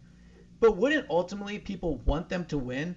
And with Howie, like hiring a new general manager is not an easy process. You can point to Howie's flaws all you want. He still has been a successful general manager. Like I, I think like this idea that the team is better off if you know they have to find a quarterback or they need to need a new GM or if they figure out Sirianni's not the answer. Like I I just don't see that. I mean the best situation for this team is if these guys prove to be the answer. Look, I, I again with Hurts, uh, I'm with you. I agree with that general thought, but but Howie has had a lot of time and a lot of evidence to show that he is going to keep going back to the Howie Roseman flaws. Like yes, he has Mhm. had success too, but when we see this this character flaw or whatever you want to call it, flaw as a general manager where he keeps going back to this and keeps making the same mistakes over and over again, even if there is a respite in the middle, like it doesn't inspire confidence in him. Like I understand that if they made the playoffs, that would mean that they were a little bit better and maybe we look at them more favorably, but that does, still doesn't mean that I think he did a good job building this team, that I think this roster is set for the future, that he I think he's done a good job drafting. I don't. I don't think that. I, and I, again, I think the issues with the culture, with him and Lurie, with the whole thing that we heard about all off season, I, I just don't think that goes away just because Mhm. you won eight games or nine games. Like, you know, anyone can win eight or nine games. Ben McAdoo won 11 games. Like, you can have a season where the ball bounces the right way or things go well or whatever. That doesn't mean that your organization's in great shape. I think that Ben McAdoo 11 win season is a perfect example of that. The Giants haven't made the playoffs since. They're a dumpster fire year after year. But Ben McAdoo was like 11 wins. Look where we are. Look at the future. And, and then, and then, you know, you end up with David Gettleman for seven years or whatever it is. You know what I mean? So I, I just because they made the playoffs, if they did, doesn't mean that Howie did a great job or led them to the playoffs or is on the right track as a franchise. Yeah, and look, if if at the end of the year it's clear that they're not where they need to be, like I'll say it. I'll say then you probably have to move on from Howie. Like if, if at the end of the year they fire Nick Sirianni, which I don't think is going to happen, but me and you would both agree there's a you know a better than zero percent chance it happens. Like it could certainly happen. Then you have to fire Howie too. I'm not just gonna continually say Howie's the guy. I, the only point I'm making is it's better for this franchise if they start winning games. Like they they they are better off if they keep Howie, Nick Sirianni, and Jalen Hurts, and those three prove to be good enough to you know make the playoffs this year and then take a step forward next year. Like that's the best path forward for this team. All right, from one Carolina to another, let's go to South Carolina and talk to our buddy Rick. Hey, Rick. Good afternoon, gentlemen. How are you? What's going on, Rick? Hey, uh, Elliot, welcome to the Carolinas. I, I live, uh, Charlotte sits on the border. I live just Mhm. over the border on the South Carolina side. So tomorrow will be my fourth. Yeah. Uh, I, if uh, I, I, I would like to meet you tomorrow before the game. If there's a, are you at like the Yeah, look, so, fans uh, of Philly place? Yeah, the fans of Philly tailgate. Uh, Okay. I'll be down All right. there for a few hours, Okay. and uh, yeah, everyone Okay. that's everyone that's in Carolina should try to stop by. That's awesome. Definitely go. Yeah, that- That's really cool. That sounds good. I hope uh, I hope to see a break in the cycle. My uh, first game I went to, uh, Eagles and Panthers. Uh, Eagles won, but McNabb got a broken rib in the end zone. It was a dirty hit after he had scored. Yep. Second one I went to was uh, uh, ugly Sammy Sleeves game. I think it was a Thursday night game. That was ugly. the third one was the 2017 season. Oh, so you Uh, saw a good back one. To the win, You saw a yeah, good back one. to the win column. Yeah. Uh, back to the win column. And then this one, you know, we'll see. But I, I I'm optimistic. So uh, anyway, um, r- real quick, I you got to do something on defense. You know, bring in T.J. Edwards, mix up your coverages, your alignments. Uh, you know, do, do something different, right? Be aggressive. Instead of two guys, yeah, instead of two guys back at the goal line all the time. So, um, and the, uh, the you know, just like last year, I was thinking about this. Last year, now we don't really care that uh, they lost that last game. It actually, you know, there was controversy at the time, but you know, we got a better draft pick. We got DeVonta, whatever. Um, sa- same thing. Uh, not making the playoffs this year in the long run, I don't think that's a big deal, James. So I would I would side with you on that one. Um, on the on the running topic, if I could, Sure. I, I'm all I'm all for running, and I saw an interesting play. They scored against the Chiefs. They it was near the goal line. They put four wide out, and Gainwell scored. And I was thinking about this with four wide out, you put four defenders. Now it's seven on seven in the box. You got seven, and you've got two runners, right? You've got and you got two great runners, right? So I, I think that could that particular you know uh, setup Config- could yeah, sure. you know work well for them. Yeah. Rick, great call as always, my friend. Yeah, Yeah, I think. Uh, well, just real quick, I, I just think this game against Carolina tomorrow is such a. I don't want to say like tone setter, but it really I think will give us a great look of where this team is at. Because again, the defense has been bad the last two weeks. I'm not disputing that, but they were really good the first two weeks, and certainly th- there's been a, a stark difference in the opponents that they've played. The mm-hmm. last two weeks, sure. great, you know, great offenses. First two weeks, You know, Niners you could you could argue, but obviously not as good offenses. I think tomorrow, right down the middle. I think the Panthers are 13th in offense, if I'm not mistaken. Like they don't have McCaffrey, but I'm very interested to see how this defense looks, and also if they're more aggressive. Right, there was a report from Marcus Hayes this week that Nick Sirianni really laid into the coaching staff, and I wonder if you'll see a different kind of approach. Now you might have seen it anyway because they're playing a not as good of an offense, and maybe they'll be a little more aggressive. But I think tomorrow is such a huge game for the defense. Yeah, I am very, very, very with you on that, especially with the tone of the city, especially like you point Yep. out with Marcus Hayes' article talking about how Sirianni choosing Gannon and all that. Like, yeah, Jonathan Gannon and the defense are the ones that are on the the hot seat, so to speak, this week with this week's game, and and especially like you said, look, Sam Darnold's fine. He he seems like he's a, a decent quarterback, and he might end up being better than that down the road. But like, this is not a juggernaut offense. You should be able to stop these guys. So I- I'm with you. It's going to be a big one. Let's go to Westchester and talk to Enzo. Hey, buddy. Hey guys, how's everybody today? What's going on, Dave, Enzo? You started the show like you took the words out of my mouth, like Mike said earlier.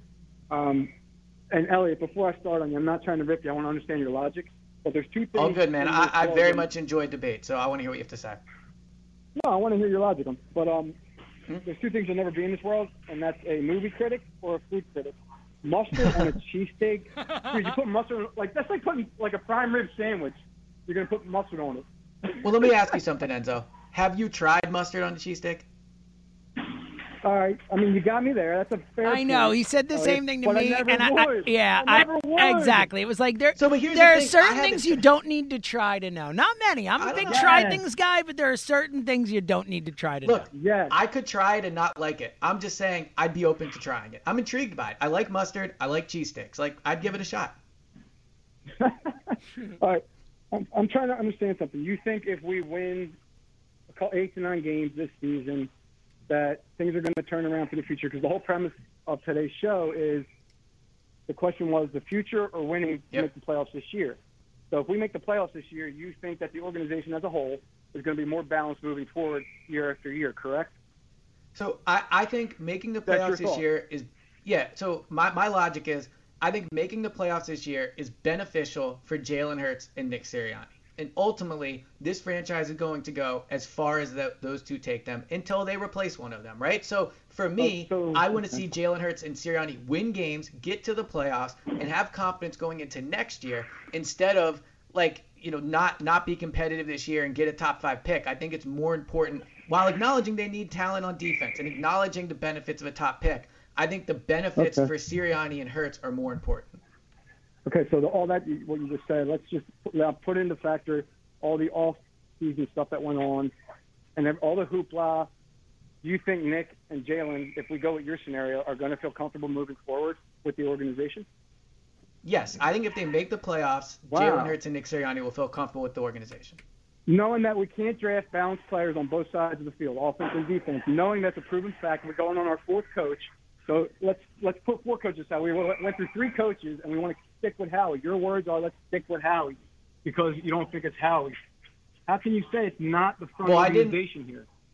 So, so I didn't say that I don't think it's Howie. Howie holds a lot of blame in what's gone wrong with the team, right? Like for sure, he's missed on draft picks. The point I'm making is the team is better off not having to blow it up. Like Howie has his flaws, 100%. Howie is not a, a great general manager, right? But Howie does have a resume of success. People don't want to hear that, but overall, his resume is successful. There's a lot of things he does do well as a general manager. And his drafting as of late, I think, has been better. Gainwell looks good. DeVonta Smith looks good. Like, right? Dillard, I think, has played okay. So ultimately, yes, Howie's not perfect, but I would rather stick with a trio that made the playoffs than having to go into next off season wondering if I have to replace all three. I strongly disagree, and I'm going to touch on Fletch real quick. Real quick, Enzo, we're up against it. All right, I've, I've been hard on Fletch as I should be, but at the same time, the Fletcher side, he sees this, an organization that doesn't want to bring any help on the defensive side. So I kind of can't blame the damn guy. He signed for a check. He made a business move. We're not bringing him any help. Eh, Enzo, Look, I, I get your fault. point. Yeah, I he get, and great call, but uh, come on, man. I mean, you're making that kind of money. Like, nah, nah, I can't well, come and for that. super quick. I mean, in terms of not making investments, like their biggest free agency signings were on the defensive side of the ball. They right. weren't good ones, but they were. Yeah, well, 215 592 9494. It is time for Elliott's player to watch for Sunday's must win game. According to him, player to watch is brought to you by your local tri state Toyota dealers, proud partner of the Philadelphia Eagles. Toyota, let's go places, let's go Eagles. Elliott, who is your player to watch? So I'm going to give a player, but I'm going to more focus on a whole position group. For me, it's Jordan Mailata because if Jordan Mailata can go to the right side and play well, everything falls in line for this offensive line. Then you have Driscoll at right guard. You have Dickerson at left guard. You can keep Dillard at left tackle. If if Mailata was still playing the left side, Dillard doesn't have a home, right? And one thing this team is going to have to do is rebuild their offensive line because they are a little bit older, or at least their five starters are. Going up against a really good Carolina defensive line, they have good pass rushers. Uh, you know, Brian Burns, uh, they have quality guys there. If this defensive line tomorrow, with four young players and then Kelce in the middle, can go out and play well, all of a sudden, like you're seeing the future of this of this offensive line. So for me, Mailata playing well on the right side sets everything into motion, and it sets this offensive line up for the future. It's a really good, interesting point there. Uh, again, that's Elliott's player to watch, brought to you by your local tri-state Toyota dealers. Coming up next, I promise we will dive into that uh, uh, interesting hypothetical Joe Giglio brought up earlier this week and continue to take your calls. Eagles, Panthers, and of course, what is smarter for this team for the future? The future Draft picks, Howie gone or now? The playoffs, Hurts, Sirianni. 215 592 9494. Tell you to James, it's Go Birds Radio. We're coming right back. It is Go Birds Radio, presented by Parx Casino and Sportsbook. Elliot Shorr-Parks, James Seltzer with you till 3. Robbie E coming up next.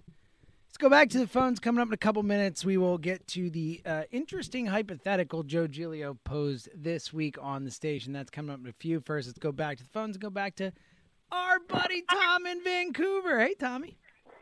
Hello, hello. How are you gentlemen doing? We're doing good. Tommy, how are you? I'm doing well, thanks. And Elliot, how's the experience of doing it by phone? I know you did that before the season. You did a you, you had to Yeah. do some phone ones. How are you finding it now? It's it's tough. I'm not gonna lie. Like it's it's a little tougher to interact with the callers. It's just Yeah. you know. I, I look. I'll do everything I can to be on the air. I love doing it, but it's nothing beats being in the studio. Yeah, it's just a, a better experience. It, I, I, inside baseball, but I think any Tom, anything you do in this business, like when you're talking to someone, it's just, it's always better when you're in the same room with them, when you can see them, you can read their cues, you can, you know, it is, you know, when they're done talking, like all that type of stuff. It is way, way, way easier to do together. But it's also Yeah, easier, well- Tom, when you got a pro like James. You know. So as always, James makes everything. Well, everything. James is a pro, and Elliot, I think you're doing a fantastic job because from a Appreciate from a listener perspective, it's almost impossible to tell that uh, in terms of the quality of your, your comments and arguments buddy. that you're not in the Awesome. yeah in the studio. That's so, reassuring okay, to hear. Thank Ja- you, Tom. Yeah, yeah. Well, you're welcome. You deserve it. I, I'm overall, I'm on James's side, but I, I actually think Elliot, you've got some really, you do have some compelling arguments there, um, and I can certainly see it being a must-win if you don't want to kiss Howard's behind. So Yeah, yeah. Amen for that. Well, to be clear, he, He doesn't have to. behind Yeah, him. Elliot. Yeah. It, it's a one-way thing somehow.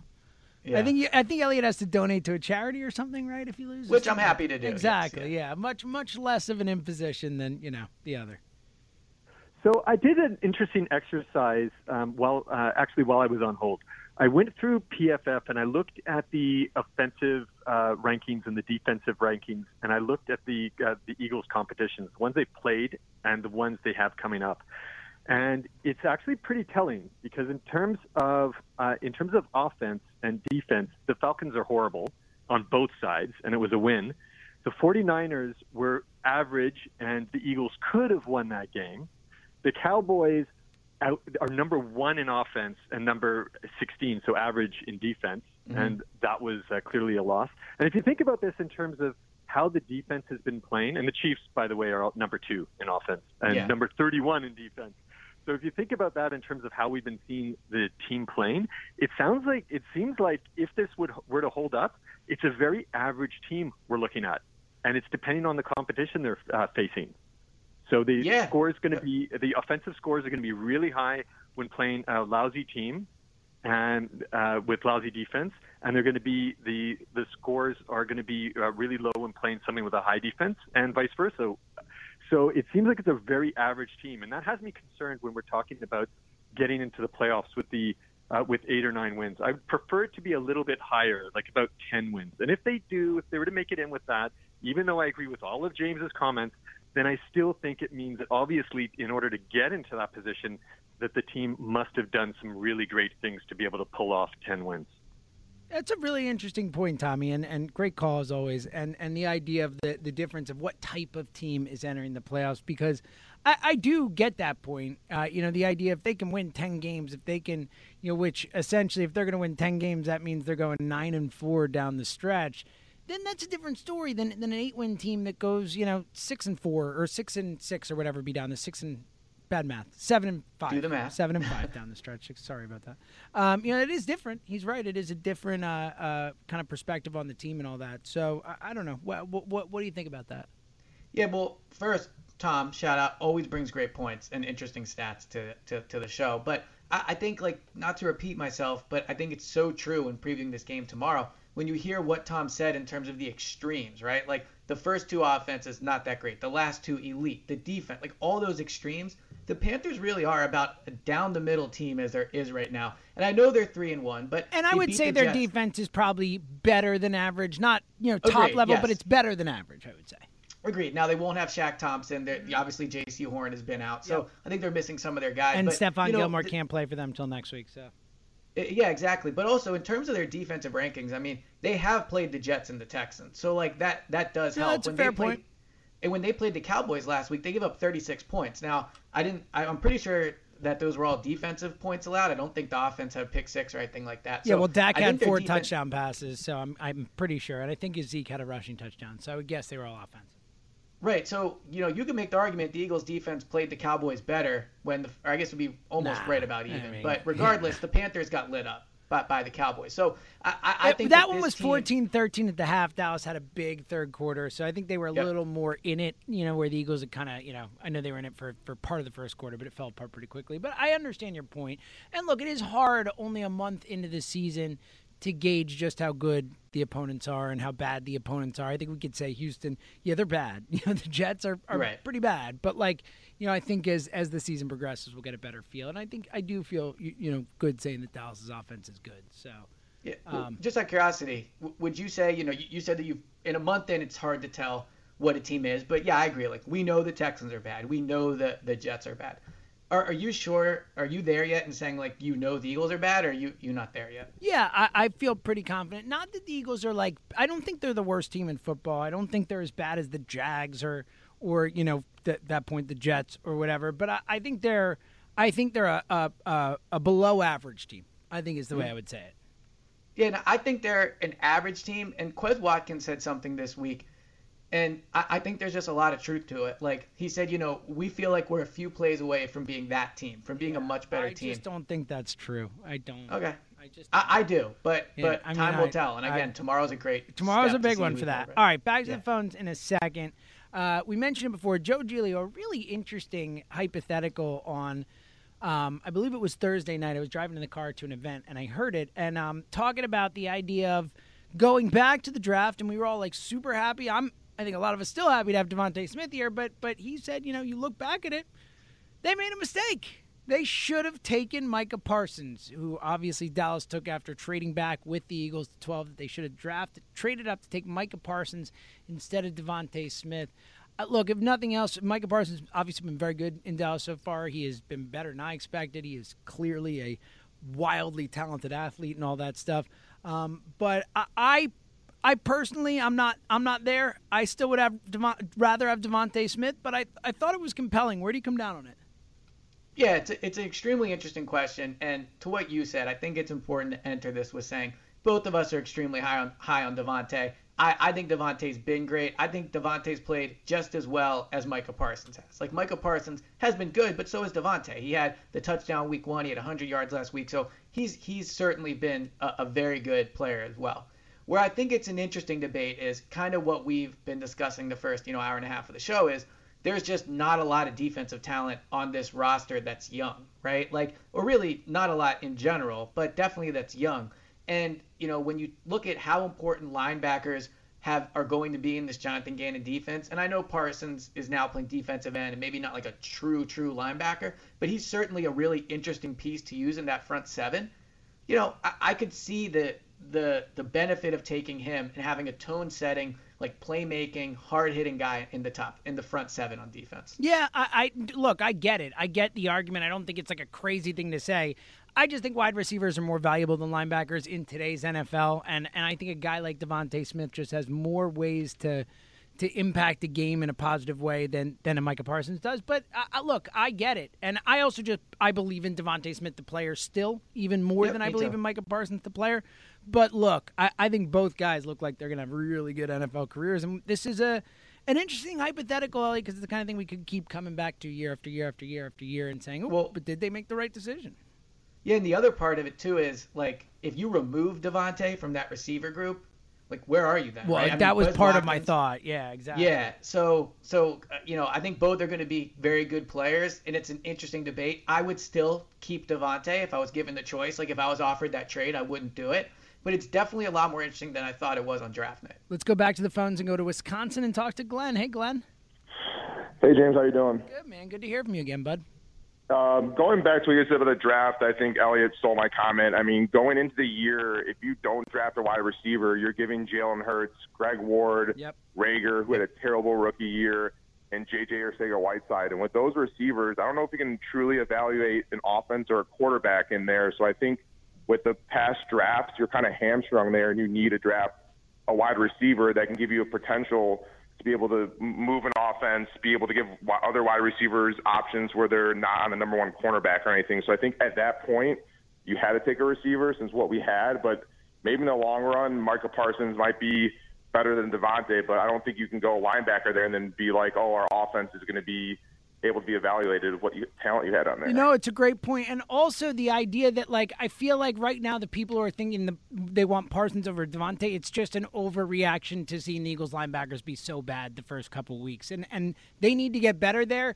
But you don't have to draft a guy in the first round to do that. At least in my opinion. Well, and the the other thing too is Ike Reese made this point prior to the draft. We were on kind of different sides of the DeVonta thing, and his point was like you would rather have a cornerstone of your franchise be a big, hard-hitting, like physical player than a 160-pound receiver. Now, I I would still take DeVonta, but if we talked on this show and in general this week about the fact that they've been a bit passive on defense, I could also see an argument for getting that type of tone setter as one of your cornerstones is more Sure. beneficial. yeah, I, I, I can see the argument. Like I said, Uh, wait, I can get two other things in. One, uh, one of the things is there a way the Eagles can get uh, uh, the offensive line coach to sign a contract that he can never leave? Because I've been very impressed with what he's done with Dillard It's amazing. after seeing on there, and I just think every game going into there, the only thing that I have hope for is that our offensive line is going to be prepared and that can keep us in the game. And two, I think the best way the Eagles finish out the season is they play well. Jalen Hurts looks good. DeVonta looks good. It looks like Nick, Nick Sirianni gets a hold uh, of play calling. They don't make the playoffs. Fire Howie and be able to get three first round picks Ah, and hit on those. Glenn, you're you're talking my language, brother. Keep calling. We love the calls. You are talking my language. You know, th- there's been a lot of talk this week about like leverage. You know, especially when talking about Ben Simmons, like who has leverage, who doesn't. I- Is there someone in Philly sports right now? I mean, like maybe Joel Embiid, but that has more leverage than Jeff Stoutland. No. Like, is there any is there any contract demand he could make where the team would say no? Like, you've got to pay him whatever he wants to stay as long as he can. He's he's such an amazing coach. I mean, they've never inducted an assistant coach in their Hall of into the Eagles like Ring of Honor Hall of Fame. He's getting close. Like he's been that good as an offensive So- line coach and so critical to, to their success. Jimmy Johnson's not in the. uh I don't know. I I don't think so, but All right, 215 592 9494. Coming up next, the last time we spoke to this caller, and this caller is a legend on this station, he called me a coward Mm. for not believing in this Eagles team. We'll find out if I'm still a coward or if he was wrong about that. We're going to find that out. 215 592 9494. It's Elliot, it's James, it's Go Birds Radio. One more time, let me remind you the pro and college football are in full swing, and the Parx Sportsbook app has you covered. It's the only sportsbook and casino app that we here at Go Birds recommend, and it's based right here in the Delaware Valley. Parx is the home team for sports betting. New customers, if you sign up right now, you get your first bet risk free up to five hundred dollars. A $500 risk-free bet. This is a great deal and there's so much fun to be had while watching the game. You can bet live in-game betting which lets you bet while you watch. It is a wild ride. You can bet on more than the score. Bet on player performances passing yards rushing yards touchdowns halftime score who scores first and so much more. Get in on the action right now. And again, as I, as I always say, we're going to watch these games anyway. It's football. We're going to be watching every single game we can. Why not have a little action? Why not care just a little bit more about the outcome of that game? And you can do it with the Parx Sportsbook app. Again, here's the deal new customers sign up right now and you get your first bet risk free up to $500. A $500 bet risk free. Your risk free bet is refunded and site credit. The website has terms and conditions. Download the app or click parxcasino.com slash PA and use our promo code GoBird. it's Go Birds Radio presented by Parx Casino and Sportsbook. Moshe Kravitz spinning some of Elliot's favorite. Elliot, he did that for you, little Spice Girls, buddy.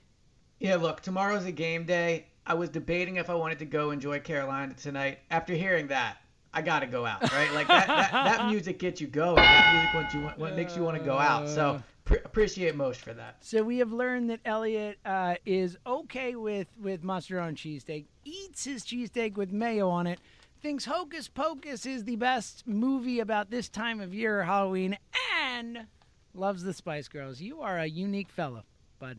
Well, look, I've never had mustard on the cheesesteak. I'm just I saying. said, I said you're okay with it. I didn't say you like it. I said you're okay with it. Yeah, I'm willing to give it a try. I'm not going to judge people for what they do with their food. Oh, no. If you like mustard, if you like cheese cheesesteaks, put them together and go enjoy yourself. I will judge you people, so do not do it. It is Well, it's we're built different, I guess. Two one five five. I'm a sour guy. I, yeah, Oh, sure. I haven't heard that drop before. Me either. Two one five five nine two nine four nine four. All right. Uh, last time this caller called us, he I picked up the phone. I, I called him a legend. I was very complimentary. He comes on. He says, "You're a coward." That was after the Eagles were one and zero. Now they're one and three. Let's see where he stands now. The great Kenny from the Dirty Thirty. How you doing, Ken? Now you're a moron. this is this is good. We're progressing How in a real you- positive direction here. Uh, Jimmy, uh, James, you know I love you, but listen. too, pal. I love you too. And this goes out to all these callers I heard all day today.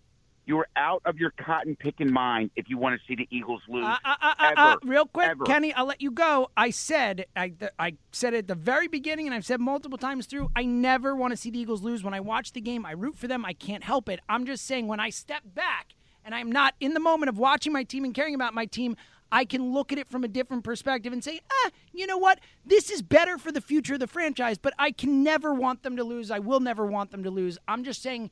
Logically, I can look at it that way, but I'm not watching the games and, and saying, "Oh, I hope they lose." I can't do that. All right, point conceded. But hear me out. Hear me out.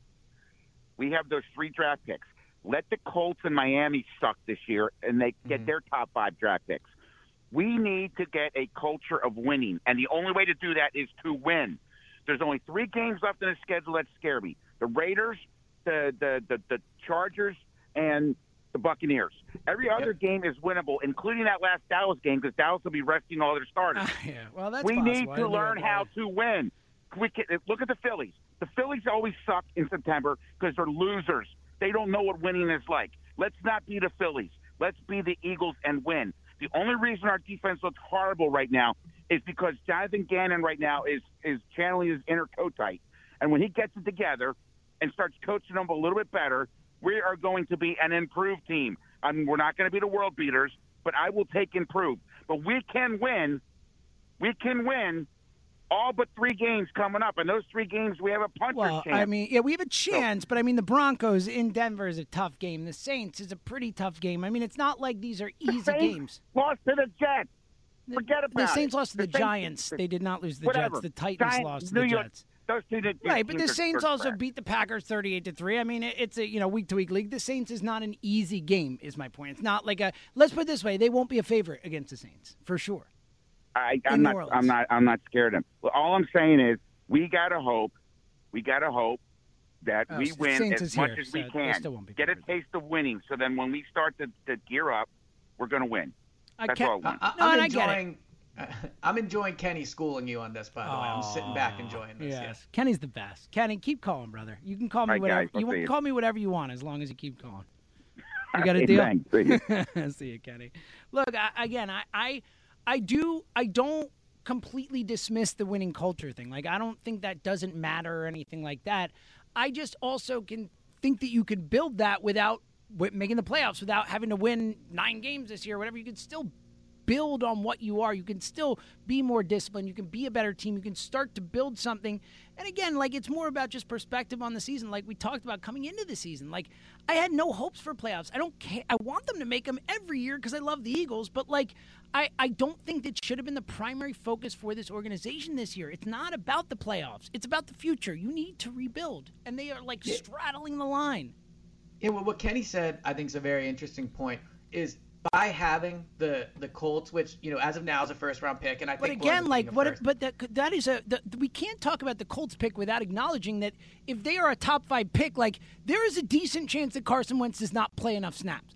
This, th- Hold like on. if you're the Colts, let's just say because he said a top five pick. If you're the Colts and you're three and nine heading into Week 13, you think Carson Wentz is their starting quarterback? Unless their division, look, they're in a really bad division, and that's my hope. My hope is that even if the Colts are horrible, the Tennessee Titans are just as horrible, and Houston and the Jags are obviously horrible, that they can stay in the race and be like five and eight or four and four and eight and still have a chance like the Eagles did last year. That's my my hope, my best case. But but if that doesn't happen, and the, the Colts have an, a, a situation where they're saying, "All right, our season's over. We're three and nine, just like the Eagles did last year, the last game of the season," and we can either have a high first round pick or not have a high first round pick, and all we have to do is not play this guy.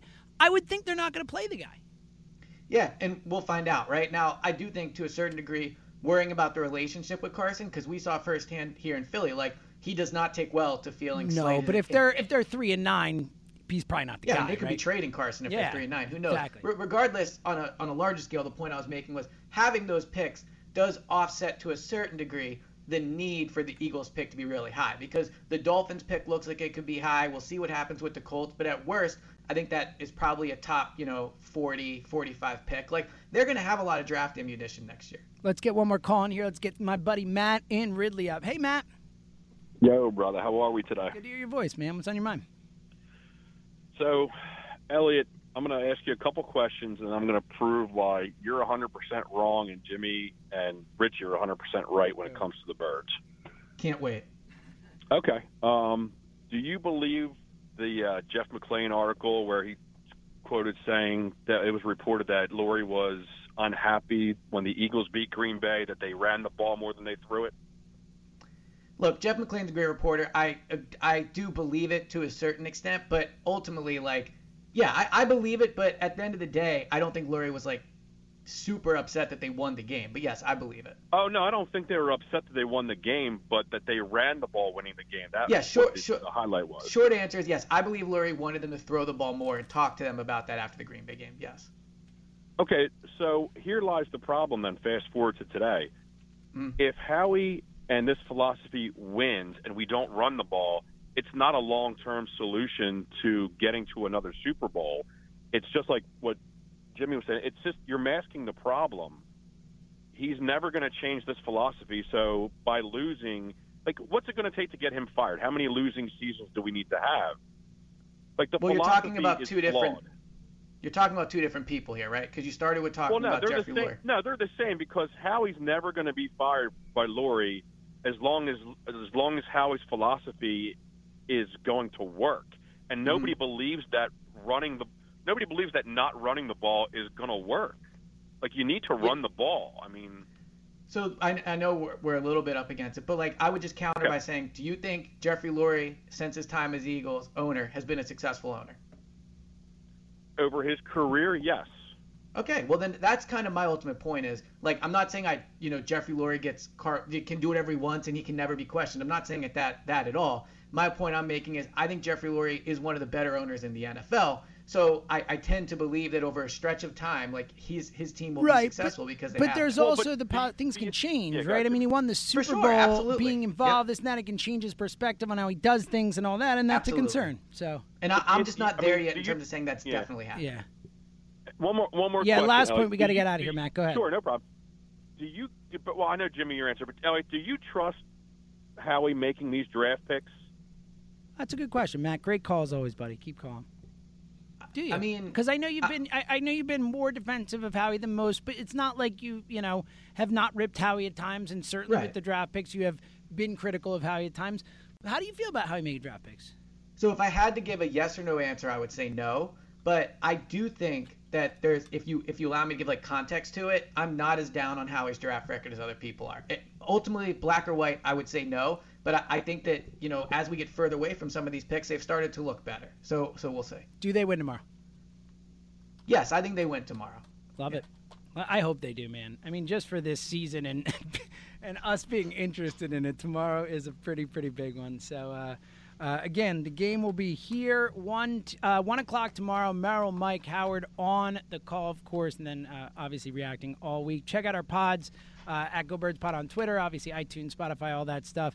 And uh, thank you to Moshe Kravitz, thank you to Dan Wilson for the first hour of the show behind the glass, and of course, thank you to every single person who called into this show. We could not do it without you, Elliot. Uh, we'll talk next week, buddy.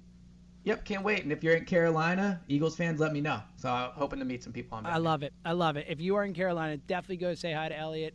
Uh, let him know that, that you agree with me, and uh, do it in person. it's way more fun that way. All right, uh, thanks, buddy. Have a, have a good time down at the game. Of course, we'll be following all of Elliot's work, follow his stuff for for uh, information from the game and all that type of stuff. Rob Ellis coming up next. Thanks again for listening to another edition of Go Birds Radio right here on 94 WIP.